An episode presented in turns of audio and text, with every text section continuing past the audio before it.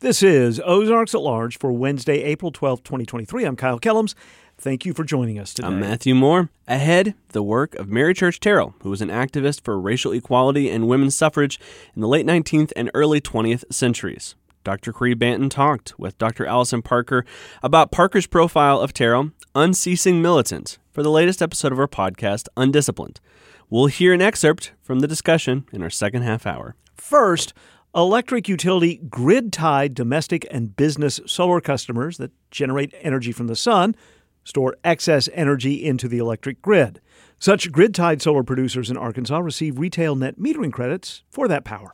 But as Ozarks at Large's Jacqueline Froelich reports, a new law supported by electric utilities and passed by the Arkansas legislature will soon reduce net metering credit rates. Surplus solar energy produced by rooftop and ground solar panels traditionally was stored in banks of batteries on site. Today, a majority of households and business solar systems in Arkansas store excess power generation on local utility grids.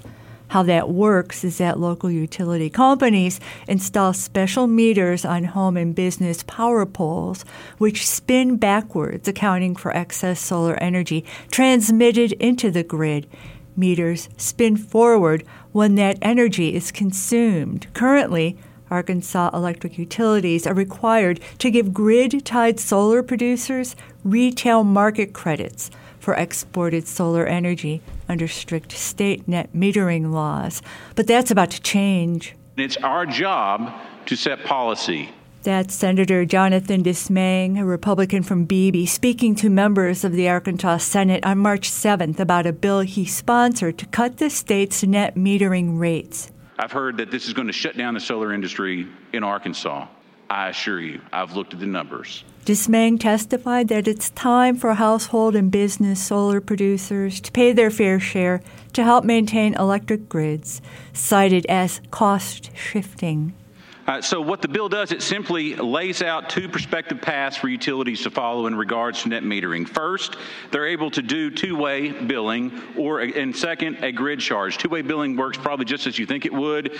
Behind their meter, you're able to use whatever you want to use. If you produce less than you need, then you buy it retail just like your neighbor does. If you produce more than you need, we are mandating, by the way, in this bill that that be purchased at the wholesale average rate for a year.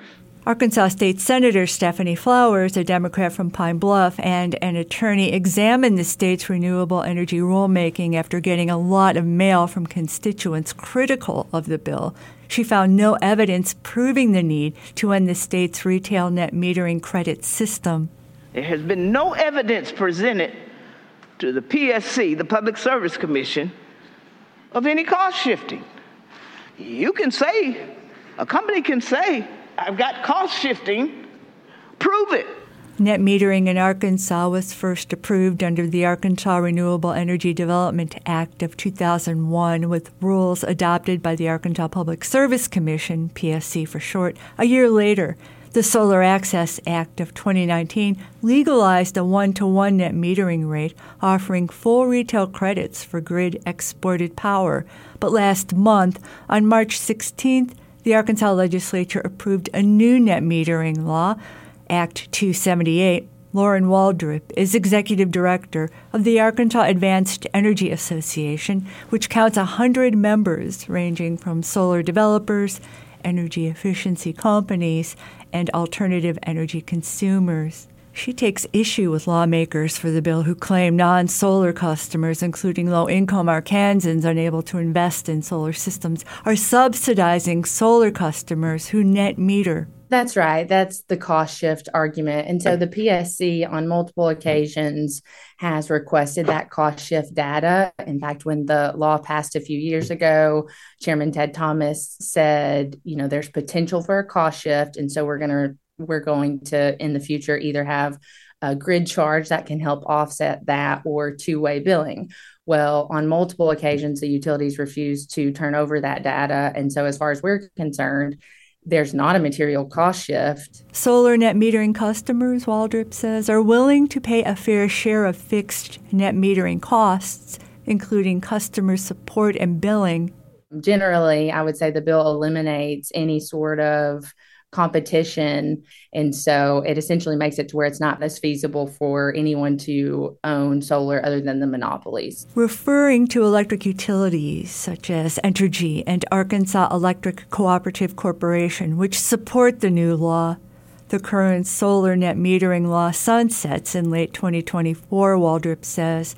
So for now, domestic solar net metering customers will continue to receive one to one kilowatt hour credit on their electric bills, the full retail rate, the same rate that utilities charge customers for power. After September of 2024, that's essentially when the one to one credit for any new project. So old projects will be grandfathered, they'll receive that rate and those terms. Um, but after that point is when two channel billing comes into effect. And so you will no longer receive the full credit for the value of what you're producing. And the consequence? It's my personal opinion. I think what will happen is we'll see a lot more battery storage because that enables consumers to produce energy and keep it behind the grid. They really don't have a lot of incentive to put it on the grid. And so I'm afraid that that's going to result in the utility monopolies having overbuilt systems because they're not able to take advantage of that net metering uh, power helping to, to cut demand. And un- unfortunately, ratepayers are going to have to foot the bill for that.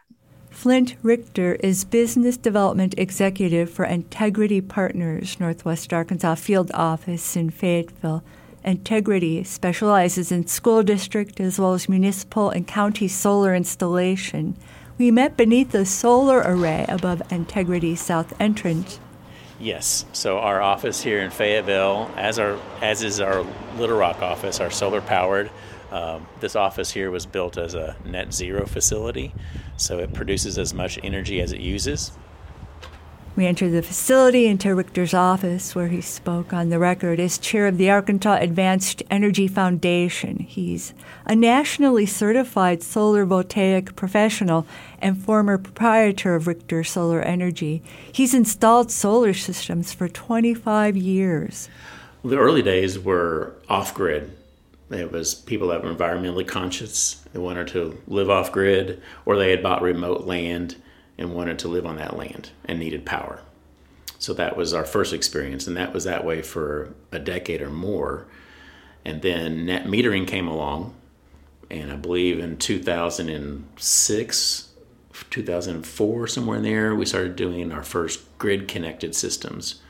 And those were enabled by the net metering laws that our state had put in place uh, before that. Richter says he's worked with SWEPCO Energy and various electric co ops on net metering installations. We did. We dealt with all the utilities. Um, you know, a lot of the co ops in the beginning, because a lot of our clients were rural. You know, I think a lot of the decision makers maybe were not so interested in it or not so agreeable with, with solar, but, you know, all the linemen and people that we dealt with on a day to day basis installing these were always curious and helpful uh, when we came to, to giving our clients a choice whether to buy energy from the utility or to produce some of their own or both. Richter has installed many electrical net meters on utility power poles for solar households and businesses that on long sunny days will feed a surplus of power into the grid. So, when you produce your own energy, there are times of the day when energy is not consumed by your home or business and it will be pushed back to the utility. Net metering gives a client the ability to get compensated for that excess energy that goes back to the utility. So net metering um, is different in all states, but it always allows for a client to get some value out of excess energy that's produced by a renewable, typically by a renewable resource including wind, geothermal, hydropower, and bioenergy. Richter says Arkansas's progressive net metering law, among the best in the country, has enabled solar to flourish. Yes, I mean, when you look back, you know, I've been in the industry 25 years, so when you look back, um, panels themselves cost $6 a watt when I started, and now they're, you know, 35, 40 cents a watt. So that lower cost of solar plus the net metering laws that Arkansas currently has, uh, you know, have really driven the market beyond anything that I'd ever hoped to see. It's been a very exciting time and continues to be for you know at least the next year or year and a half. when the new net metering law takes effect. I mean, the driving force behind this is that solar makes an incredible amount of economic sense right now. So, you know, it's very cheap. It's the cheapest way to generate electricity. And the utilities, you know, brought this bill forward so they could keep installing solar on their own and remove us as competition. Electric utilities across the country and in Arkansas are investing in clean energy assets, both solar and wind, while slowly phasing out dirty coal and natural gas energy production to meet state and federal renewable energy standards. And with more extreme weather events disrupting regional and local electric grids, Richter says solar is a stable solution. Yes, solar is very viable and very uh, robust technology. So there's no moving parts. Solar, you know, it can get covered with snow. That you know hurts production, of course, but um, you know, rain, wind we're engineered to take all those external um, effects of the of the climate, and you know we'll see more and more solar being installed, but um, you know, at least in this case, a lot of it's going to be on the utility side and not on the customer side like it has been for the past few years. According to the Solar Energy Industries Association State Spotlight Report for 2022, Arkansas ranks 30th in the nation for total installed solar capacity. The percentage of the state's electricity from solar, however, remains scant, less than 2%, despite our sun rich climate. Still, new residential solar installations surged last year due to equitable net metering in Arkansas. For now, for Ozarks at Large, I'm Jacqueline Froelich. This is Ozarks at Large. Matthew, your plans for the next 24 hours? Uh, I don't have any, but I hope you've got some ideas for me. Excellent. I do. Uh, tomorrow night, the season of entertainment at the University of Arkansas Fort Smith continues with the annual spring performance by the Jazz Cats. They'll do jazz, pop, blues, ballads, etc. This is at 7 p.m. tomorrow night at the Annex at Eastside Baptist Church in Fort Smith. More music. The University of Arkansas Horns annual spring recital will take place at the Fayetteville Public Library. It's going to be inside the Willard and Pat Walker Room, Community Room. I think I put the word room in there too many times. Willard and Pat Walker Community Room. That starts at 6 and lasts until 7 tomorrow night. In Harrison at the Historic Lyric Theater in downtown, mm-hmm. Have you been to Harrison? Not yet. All right. Uh, the Harrison High School will present the play The Election. This is the description. After an embattled student body president resigns in disgrace, Mark Davenport figures he'll cruise to victory in the special election. After all, his only opponent is nerdy Christy Martin, who wants to eliminate football. But when a mysterious super PAC gives her an unlimited budget, things start to get very ugly. It's a comedy. It's at uh, the Lyric in downtown Harrison. Opens tomorrow night. It will run through Sunday. Finally, Candlelight Jazz with Jazz at Lincoln Center at Crystal Bridges in the Great Hall. I couldn't believe this was coming up and I hadn't heard more about it, mm-hmm. so I had to double check. Yes, the Jazz at Lincoln Center Ensemble will be in the Great Hall at Crystal Bridges. Music from Duke Ellington, Nina Simone, Arkansas born godmother of rock and roll, Sister Rosetta Tharpe. Tickets are $48, 40 if you remember that ticket includes one glass of wine or beer, and it's sold out. Mm. So if you have your tickets, have a good time. That's right. I've been so overwhelmed. I've been so tired. This month for the lunch hour, we're taking it up a notch. We're having the lunch hour at Bike Rack Brewing located at 801 Southeast 8th Street, Bentonville, Arkansas. Hosted by City Sessions, featuring music from Aurora Live and food from Nosh Nola. You don't want to miss this month's lunch hour happening at Bike Rack Brewing from noon to 1, located at 802 Southeast 8th Street.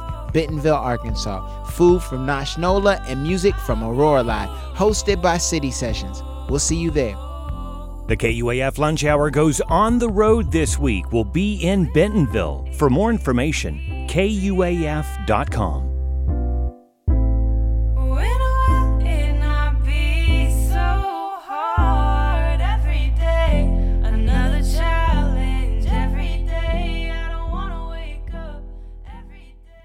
Ahead this hour, the University of Arkansas Schola Cantorum is spending nearly the entire spring semester preparing for a single performance Saturday night. Is a singular entity, and then at the end of the semester, Davis will graduate, and Karaman will graduate, and many others, and they'll be replaced with new singers. And then next semester's ensemble is inherently changed. It's inherently different, and we can't recreate what we have now. The lone performance of Considering Matthew Shepard is Saturday night in the Faulkner Performing Arts Center, and we'll talk to performers about the work later on on Ozarks at Large. Author, humorist, and NPR contributor David Sedaris returns to Walton Arts Center April 25th to share his personal anecdotes and recent writings with Northwest Arkansas audiences. Sedaris is known for his collection of essays Calypso, Me Talk Pretty One Day, Santaland Diaries, and more. Tickets at waltonartscenter.org. And support for KUAF comes from Westwood Gardens, featuring locally grown roses, shrubs, trees, and more. Garden starts are available at all four Northwest Arkansas locations. WestwoodGardens.com for more information. Arkansas Governor Sarah Huckabee Sanders has signed two bills into law requiring people convicted of some violent crimes to serve longer sentences. The Protect Arkansas Act will enact harsher penalties for certain offenses, in addition to adding new prison beds. The Fentanyl Enforcement and Accountability Act would allow prosecutors to charge drug dealers with death by delivery if a drug they sold caused the death of another person.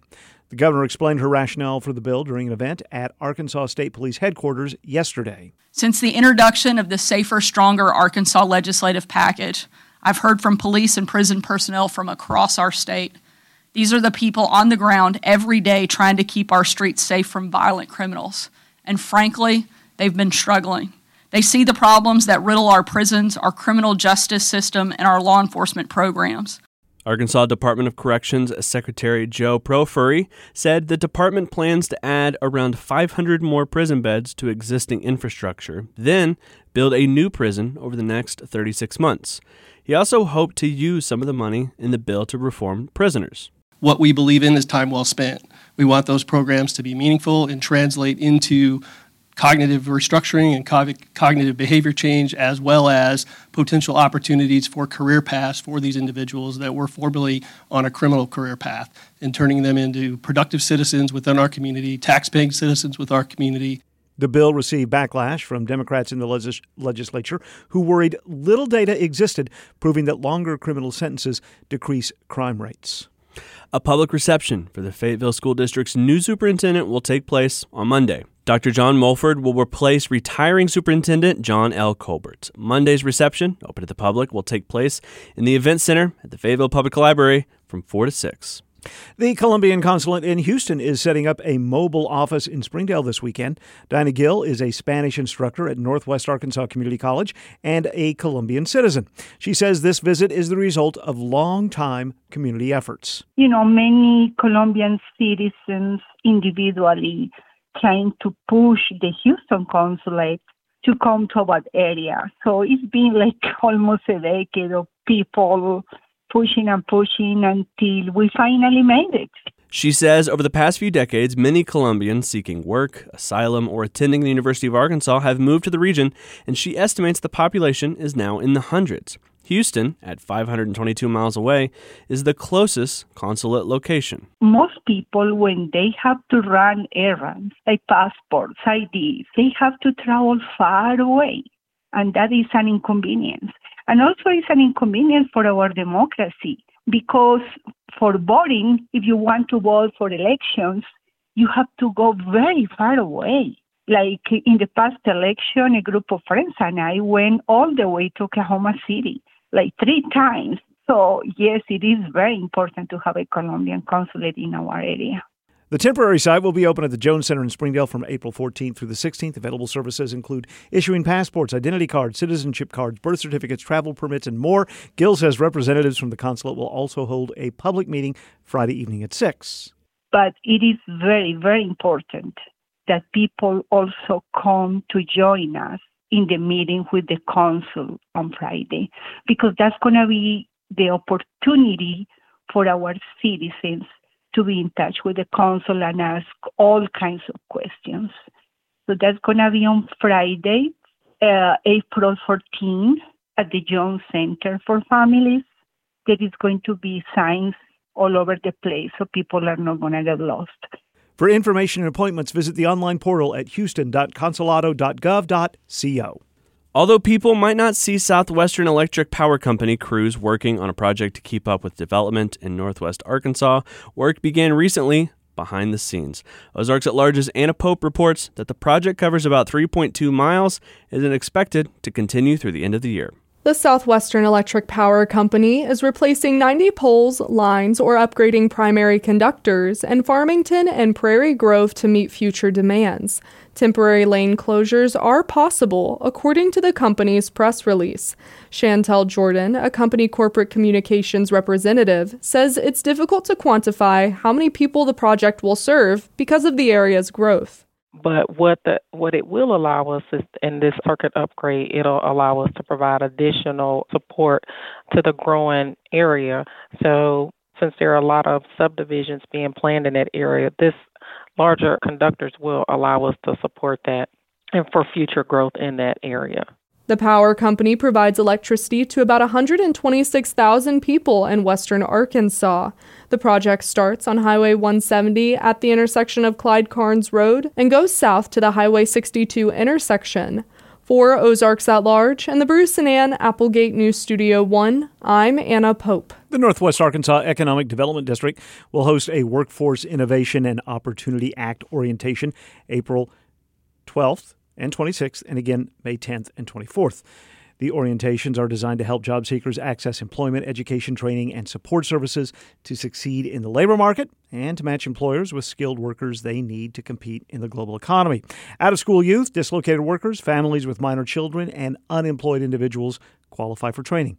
Orientations are taking place at the Fayetteville Workforce Center at 2153 East Joyce Boulevard in Fayetteville. You can search Arkansas Workforce Center for more details or to register. The fifth-ranked Arkansas Razorbacks defeated the Little Rock Trojans 21 to 5. That was baseball, by the way. Yeah. Last night at Baum Stadium. It's the most runs the Razorbacks have scored in a game this year. The two teams are playing again today. Technically, it was a come from behind win. That's true. Yeah. Yeah. Yeah. The, the Trojans scored two in the top of the first. That's right. And uh, took them a while to score again. The 11th ranked Razorback softball team lost to Central Arkansas and Conway last night, 4 to nothing. Arkansas will host Alabama Birmingham for a three game series beginning Friday night. And the Arkansas women's golf team opening play at the SEC tournament in Birmingham, Alabama today. Arkansas enters play ranked 35th in the nation by Golfweek.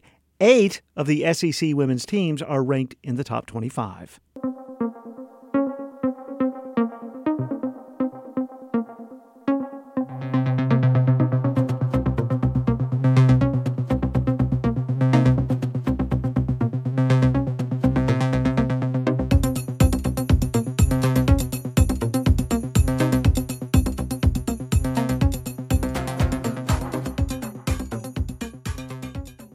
Stephen Caldwell, the director of the Schola Cantorum at the University of Arkansas and an associate professor in the Department of Music, has been eager to share Craig Hella Johnson's Considering Matthew Shepard, a libretto, since he first saw it performed in Baton Rouge in 2017, a year after it was written.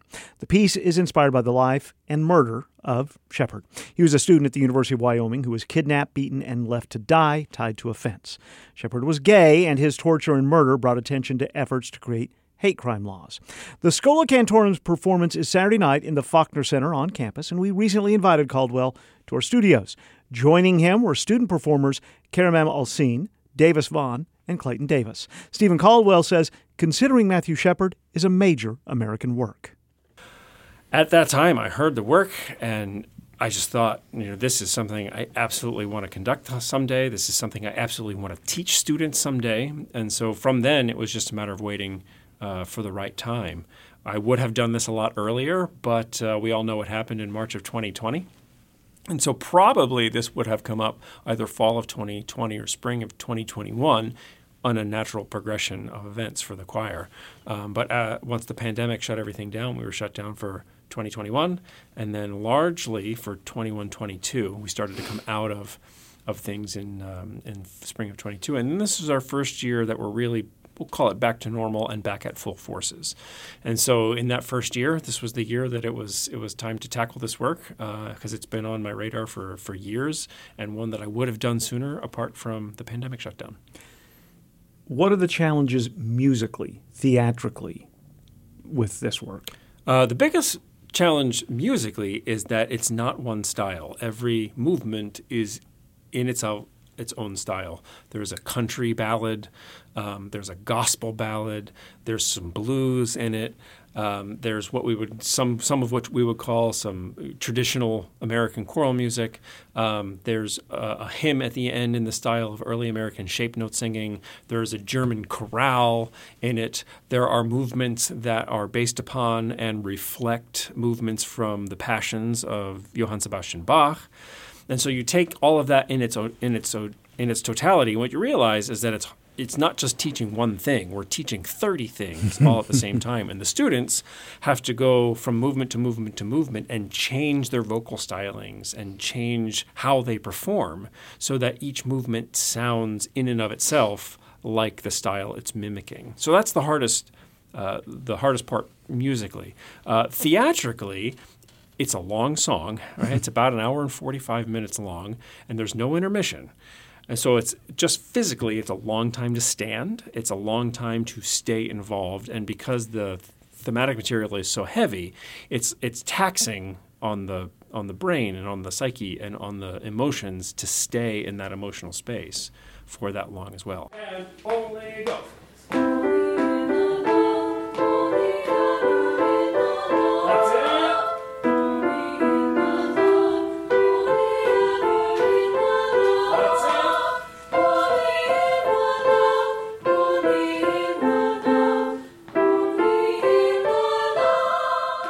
Were there conversations with you and your fellow performers about this and about the emotional heft and potential toil it could take rehearsing it?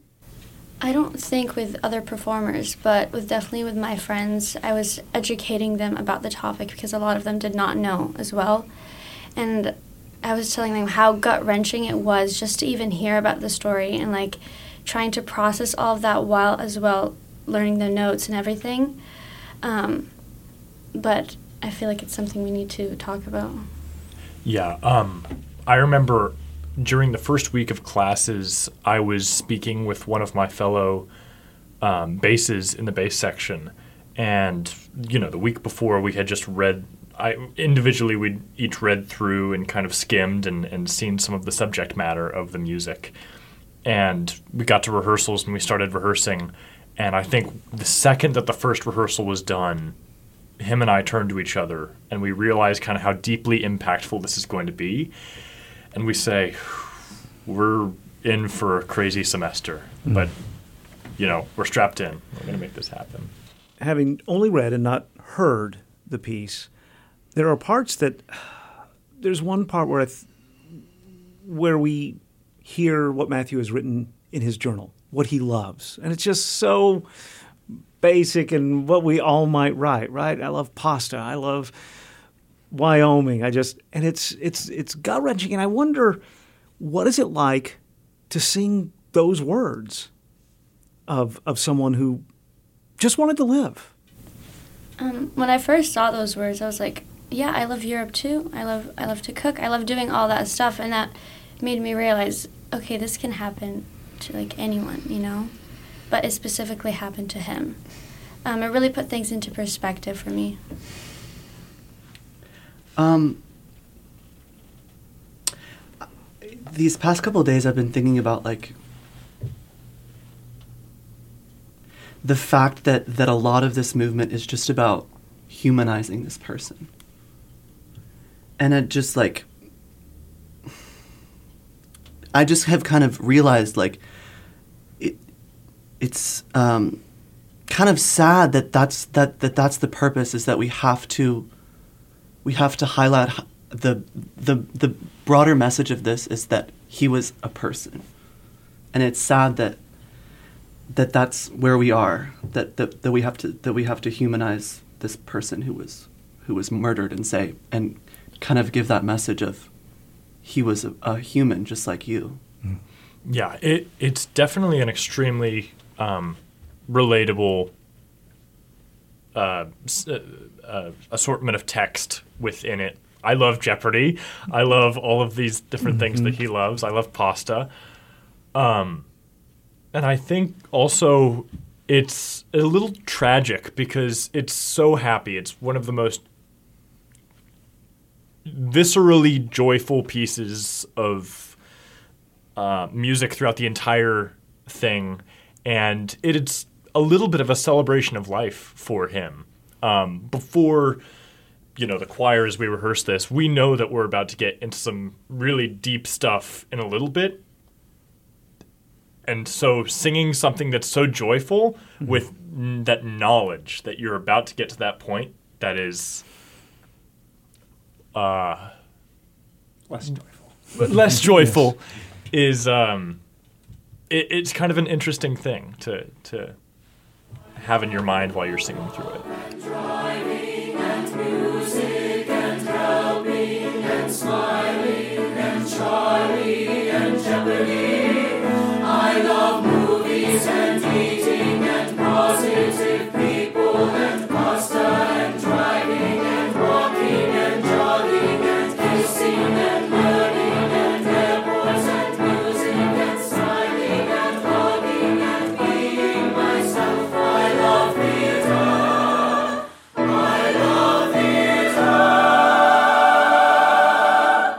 I'm sure there are going to be people hearing this thinking, oh my gosh, this is so important. This is so intriguing. This sounds wonderful. Ooh, I don't know. I don't know if I can do it. We've experienced that already. Um, we had a number of students who decided that they couldn't sing the work, uh, and so took the semester off uh, as a result. Um, we've had a, a, couple of students who have come to me to tell, let me know that they have family members who have already told them that they don't intend to uh, they don't intend to attend the concert, um, and so we know that that is is part of the process, and and I'm not programming this with any particular agenda. Uh, I'm not programming this um, to to make a point. I'm programming this because it's a it's a major American work by a major American composer about a specifically American story. Uh, Matthew Shepard's ashes are interred at the National Cathedral in Washington D.C. Um, and I can't think of anything more American than that honor right there. Uh, so it's a story about us and so it's it's worthy of performance. It's a story worthy of telling, and then it's our job to present it honestly, and it's our job to present it authentically, and then allow the audience to uh, to decide for themselves whether or not they would like to hear it in a specific way, whether to use text from the um, from the work itself, whether they will be open to hear a story and just open themselves up to hear that story and reserve any possible judgment for a later time.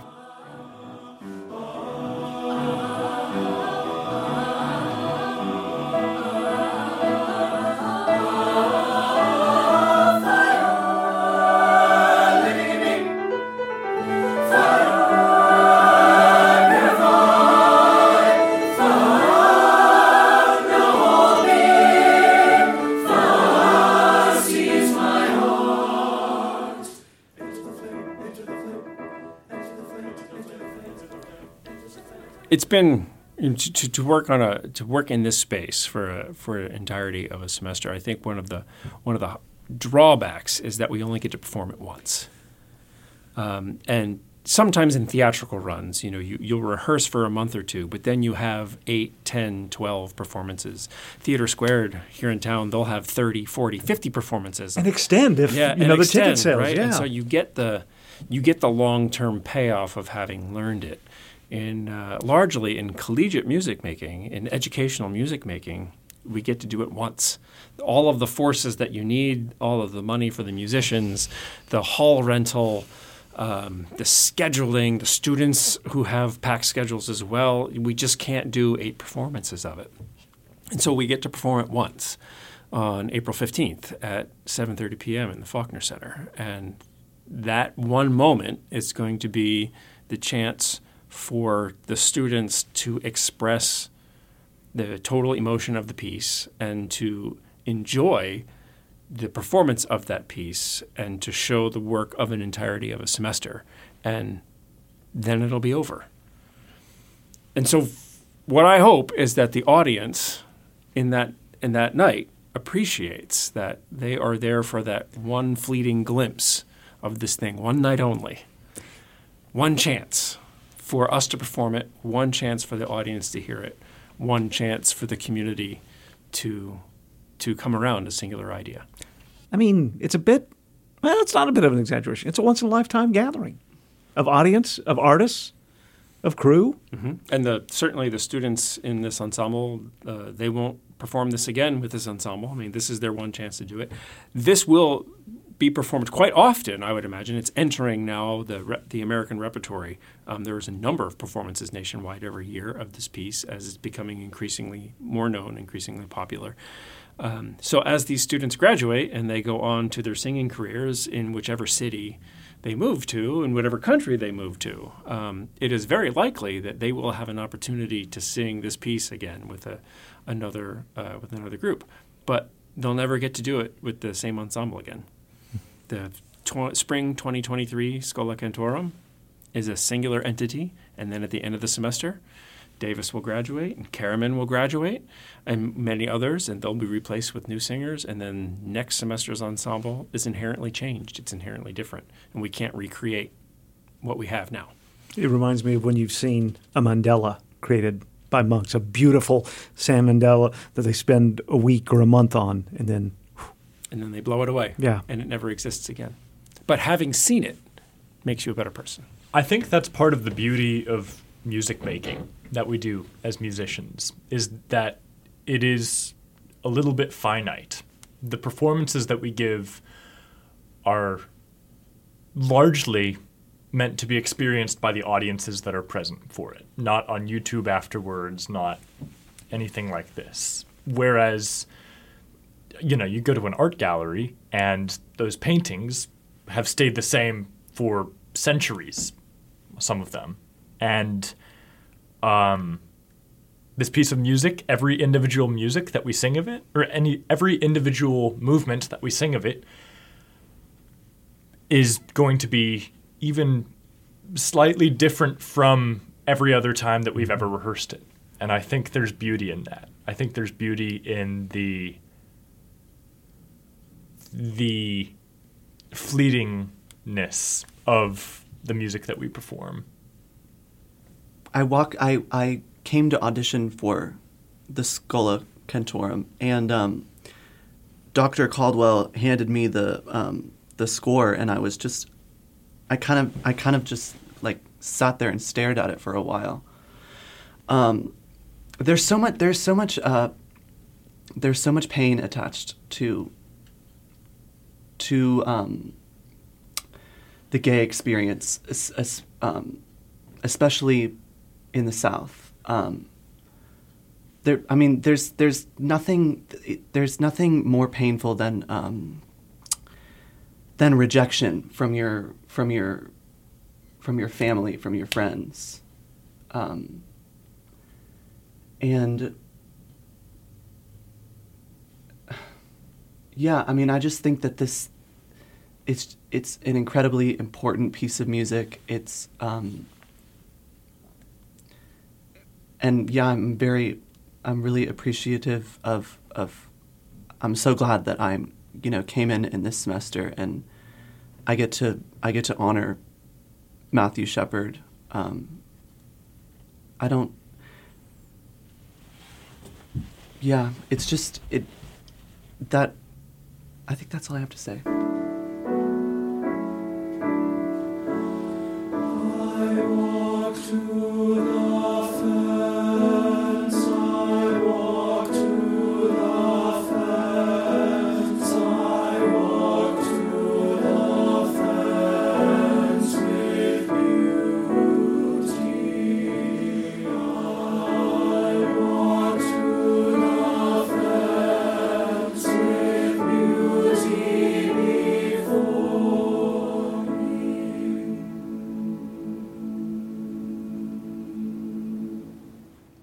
Heard from Schola Cantorum performers Clayton Davis, Karim Alcine, and Davis Vaughn, all students at the University of Arkansas, and the director of the Schola Cantorum, Dr. Stephen Caldwell. The performance of Considering Matthew Shepard by Craig Hella Johnson is Saturday night at 7.30 at the Faulkner Performing Arts Center on the University of Arkansas campus. Fayetteville Public Television offers classes in video production plus accessibility to equipment and broadcast channels to share your videos with a viewing audience serving all residents of Washington and Benton County. Fayetteville Public Television can help people turn video ideas into reality. F A Y public.tv for more information. The Momentary in Bentonville invites guests to a keynote dinner and lecture with Chef Nico Albert, founder and owner of Burning Cedar Sovereign Wellness, Saturday, April 15th. The evening features a three course dinner while learning about Burning Cedar's work addressing challenges facing indigenous communities by reestablishing ancestral foodways. Tickets and information at themomentary.org. Every other Wednesday, we bring you an excerpt from the podcast Undisciplined. The show is a partnership between Ozarks at Large, KUAF Public Radio, and the African and African American Studies program at the University of Arkansas, and hosted by the program's director, Dr. Caree Banton. Today, we hear part of a conversation with Dr. Alison Parker, a history professor at the University of Delaware, who has recently written a book on a black woman activist, Mary Church Terrell we pick up the conversation where Dr. Parker is describing the inspiration behind the title of her book, which comes from Paul Robeson, a legendary African American singer and activist. And when she died, they had worked closely together. And when she died, in his eulogy for her, he called her an unceasing militant in the Black freedom struggle. Wow. There is no greater praise. exactly. No greater praise from no better person so that to me was an aha moment. And it really made me think about the question of this notion of unceasing militant and what it means to be able to carry on an activist career over many, many decades. And one of the things that I wanted to communicate in this book was for young people who are thinking about activism and social activism, and especially after George Floyd's murder and the summer uprisings, and then this kind of reawakening of a larger conversation about anti racism in America. I wanted people to be able to think and be clear about the fact that it's not about one summer of protest or one season, but that actually it has to be pretty sustained. We be we who believe in freedom must not rest until it comes. Exactly. And so one of the things that I really appreciate are other historians who've done similar kinds of work, like Jeanne Theoharis's book on Rosa Parks, mm-hmm. where she says it, you know, her career as an activist does not start when she sits down. Right. right. She had been working to fight against white males' attacks against black women in the South. She had been trying to get people prosecuted, uh, white men prosecuted for rape and murder on those kinds of cases. She was an executive secretary, meaning like she had an elected position in the NAACP. She was an important activist before all of that happened. So the kind of myth that kids I hope don't get any more in the classes, but used to get, which was, oh, it was this tired old lady, you know, who she was a seamstress and she was tired and she just decided she had had enough and she just wasn't going to get up. You know, I, I tell people, well, she was 43 Wow. I don't think that's that old. Neither do I. I'm not that far away from that. exactly. And I, I am, but in the opposite direction, and I don't think I'm old. So, you know, so but I think it's important to realize that, you know, when she died, Rosa Parks was actually, I can't remember if she was in her 90s, but she was old when she died, but she sure as heck was not old when uh, she was uh, making a decision to sit. And so those are the kinds of things that I think we need to know more about. And so, in some ways, Mary Church Terrell is an excellent example of a person who is persistent in her activism, but also willing to try multiple kinds of activism, usually all in the same year, week, day. Hmm. So she didn't change as much as people say she did. I don't think she became radical in her old age. I think she was radical at the beginning, but that people have missed that radicalism in the story. Dr. Parker, as someone who is not a historian in any way, shape, or form, it's interesting to me why there are certain names that people know that, like, yeah. you know, we know Rosa Parks' name, we know certain people's names. Why don't we know Mary Church Terrell's name? And why don't we learn that in like public education? We can only have two at one time. yeah, right. to some degree, that's really true, right? What, Yeah. What's the little sidebar that we have space for, right? But I think one of the questions that I've always wondered about is uh, thinking about her contemporary Ida B. Wells. That's the best example. Yeah. Uh, and part of me thinks that this is in part due to the fact that Black women's history is still relatively young as a field. It really only developed in the 1970s and 80s in any significant, uh, sustained way. And Black women who were doing that work were looking for contemporary heroes, right? Role models who they felt spoke to them today. And I think that Ida B. Wells's clear and slightly more open defiance was appealing. And Mary Church Terrell, especially uh, in the 19th century, when she's the head of the National Association of Colored Women, is portrayed as someone who's so elite and so out of touch with the masses that we can't even really see her as a role model for other black women. Because And she's so reason why- unattainable? Yeah, but well, because you know she's one of the only black women with a college education Mm. and with a master's degree. Even she spoke five languages. She was the head of the board of education in DC. The first, I'm not the head. She was on the board of education, and she was the first black woman to be in that position. And the slogan of the National Association of Colored Women, which she created the name of, was "Lifting as we climb." Yes. And so that is controversial because there's a sense that it implies lifting other people who are lower than you. But in fact, she was born enslaved. so she's mm-hmm. talking about this from her own personal experience. And, you know, you raised Serena Williams as an example. And I actually think that this is an important moment to talk about something about Mary Church Terrell that I found that really helped me, I think, Dr. Banton, shift the story, right? Mm-hmm. And that's this question of how much is she like other women?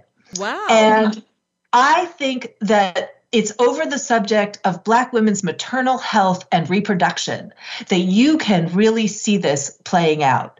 Because she had, over the course of the late 1890s, when she was leading all these major organizations and doing all this work, she had a late term miscarriage, she had a stillbirth, and she had the death of a baby who was born alive but died in an improvised incubator in a segregated hospital in Washington, D.C. Wow. Right? The most elite woman around can't get the medical care. Just like Serena. My point exactly. right? Wow. So there are these connections that make me be able to say that our understanding of who she was is not what we think. What does she do when once she experiences all of oh my goodness, I can't even Yeah. you know, all of those hardship concerning childbirth and fertility and all of that kind of stuff. How does she turn that into activism? Right. Well, you're exactly right. That's exactly what she did, right? Because she was really depressed and it was extremely uh, hard on her. But one of the things that she figured out is that this was something that she could help with. And so she realized that Black women, more than anybody else, because they worked outside of the ho- home more than any other women did, needed daycares, nursery care, kindergartens. There were kindergartens, but they were only for white children. And so part of her idea was let's help the children who do survive to survive and thrive mm-hmm. by creating all of these different kinds of daycare options and then schooling options. And then she also advocated because she had an instinctive sense of this. Now there's scientific evidence to back it up.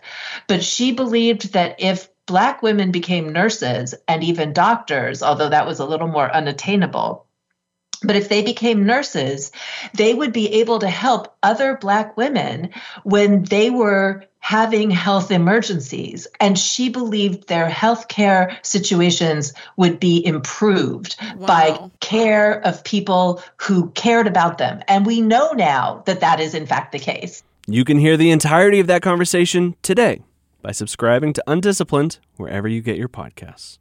Sona, the Symphony of Northwest Arkansas, concludes its season Saturday, April 29th at Walton Arts Center with Evoking Folklore, performing works by Jerod Tate, Manuel de Falla, and Aaron Copland, each a storytelling of folklore, from traditional Spanish stories to Chickasaw Nation tales and classic Americana. Tickets at sonamusic.org. And support for KUAF comes from Westwood Gardens, featuring locally grown annuals and perennials, trees, shrubs, and more.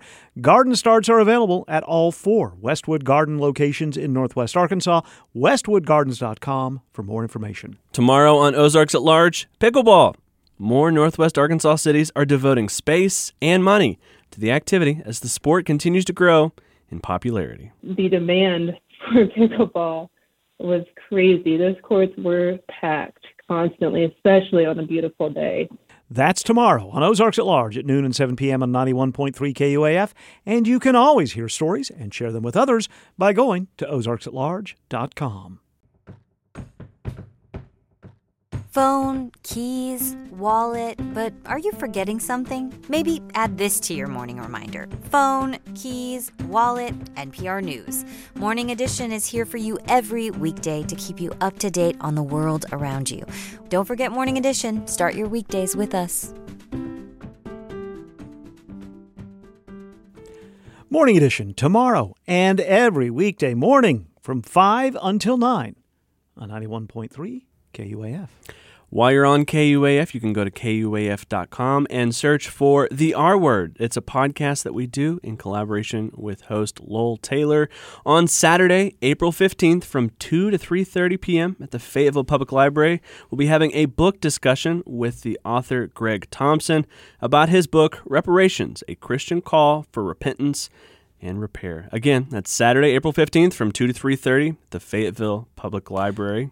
Free, open to the public. Absolutely. You can find out more information and RSVP at reparationsnowNWA.com. Erica Westerman is a professor of biological sciences at the U of A. An entomologist, her research focuses on understanding how organisms perceive and interact with their environment and how variations in these interactions facilitate diversity. A recent grant will support her research on the role of genetics and ambient light in shaping the visual sensitivity and behavior of butterflies. I use butterflies to understand behavior because butterflies, I just really think, the best group of animals to work with. They're incredibly speciose, so many species the Lepidoptera, which is butterflies and moths, are second only to beetles in terms of number of species. And when I started my PhD, I got the opportunity to kind of accidentally start working with butterflies and just completely fell in love with the system. You can hear more in the latest edition of Short Talks from the Hill, a research podcast from the University of Arkansas. Listen at kuaf.com, at arkansasresearch.uark.edu, or wherever you get your podcasts. This is 91.3 KUAF. Fayetteville, Fort Smith, Bella Vista, and Gentry. KUAF is a listener supported service of the School of Journalism and Strategic Media at the University of Arkansas. Contributors today included Jacqueline Froelich, Anna Pope, and Dr. Caree Banton. Daniel Caruth provided us with the information and sound regarding the Colombian consulate at the Jones Center for. Uh, the weekend in Springdale. Additional material today provided by the news team at KUAR. Our theme is written and performed by Daryl Sean. Our membership director at KUAF is Brett Ratliff. Matthew produced today's show in the Bruce and Ann Applegate News Studio 2. I'm Kyle Kellams. I'm Matthew Moore. We'll be back with you tomorrow at noon and 7 with a brand new daily edition of Ozarks at Large. Your story about the growing, continually growing uh, popularity pickleball will be there. Uh, Leo Uribe will have a new edition of Sound Perimeter. Timothy Dennis and I will talk about live music on what looks like it's going to be a beautiful yeah. spring uh, weekend. And there's more, more than that. And if you ever miss it, you can find it at ozarksatlarge.com. Find all of our stories there. From the Carver Center for Public Radio, thanks for listening.